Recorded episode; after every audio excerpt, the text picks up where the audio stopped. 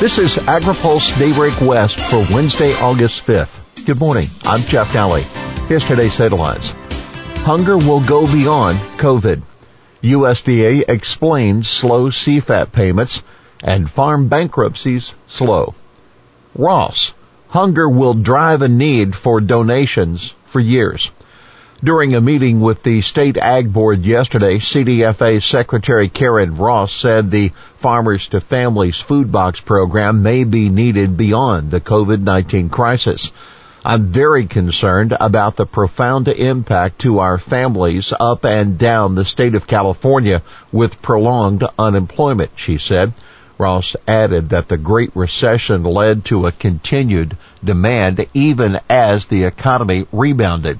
We want to make sure that we have put in place programs that will be there to help with this situation, she said. And on that note, Ross said several Central Valley counties are ready to opt in for the governor's new Housing for Harvest program. The state has been using FEMA dollars to book hotel contracts.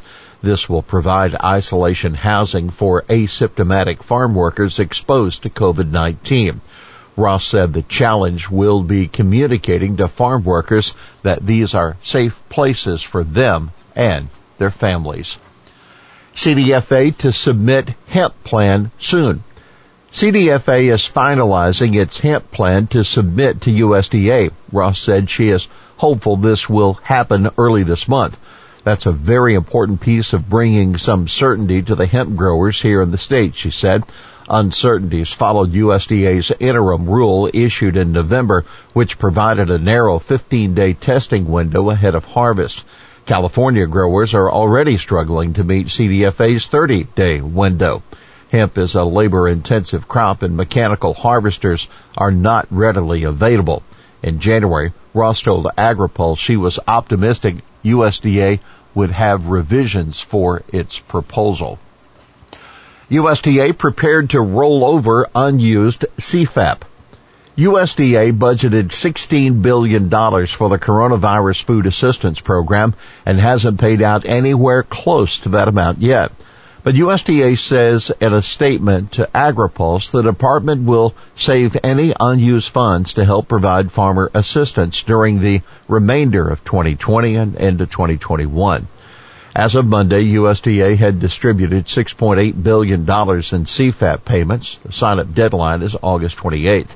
The statement says USDA used conservative assumes in developing the program to make sure we were able to cover COVID-19 impacts in all production agriculture sectors and focused on only the first quarter and a small portion of the second quarter.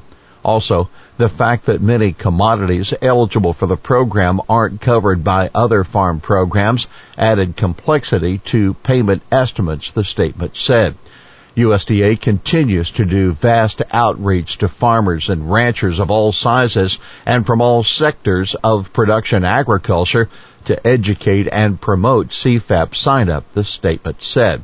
By the way, USDA also tells AgriPulse the department now has $18 billion available in its Commodity Credit Corporation account, including 14 billion provided by the CARES Act, enacted in March.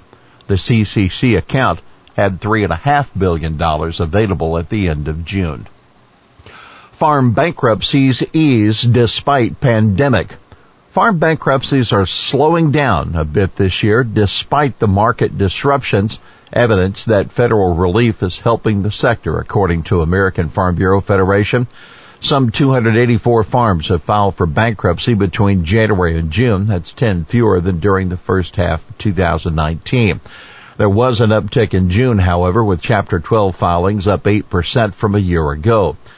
AFBF President Zippy Duvall says the fact that we saw bankruptcy filings slow in the first six months of 2020 shows how important the economic stimulus alongside the food and agriculture aid from the CARES Act have been in keeping farms above water.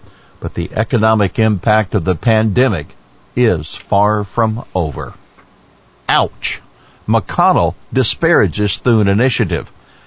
The positioning in the coronavirus aid negotiations continues without any public evidence at least that Democrats are close to a deal with the White House.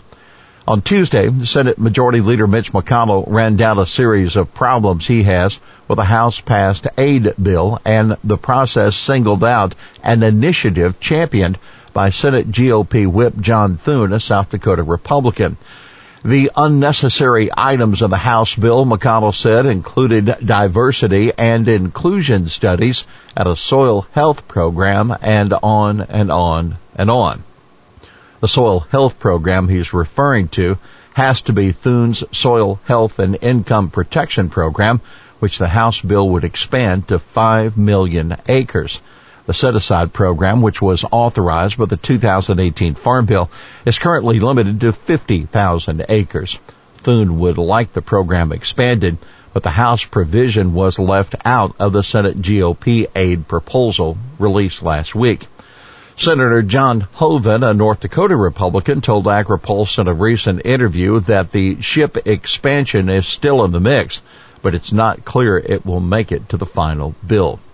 Now take note, Treasury Secretary Steve Mnuchin told reporters Tuesday that negotiators hope to get a deal done yet this week.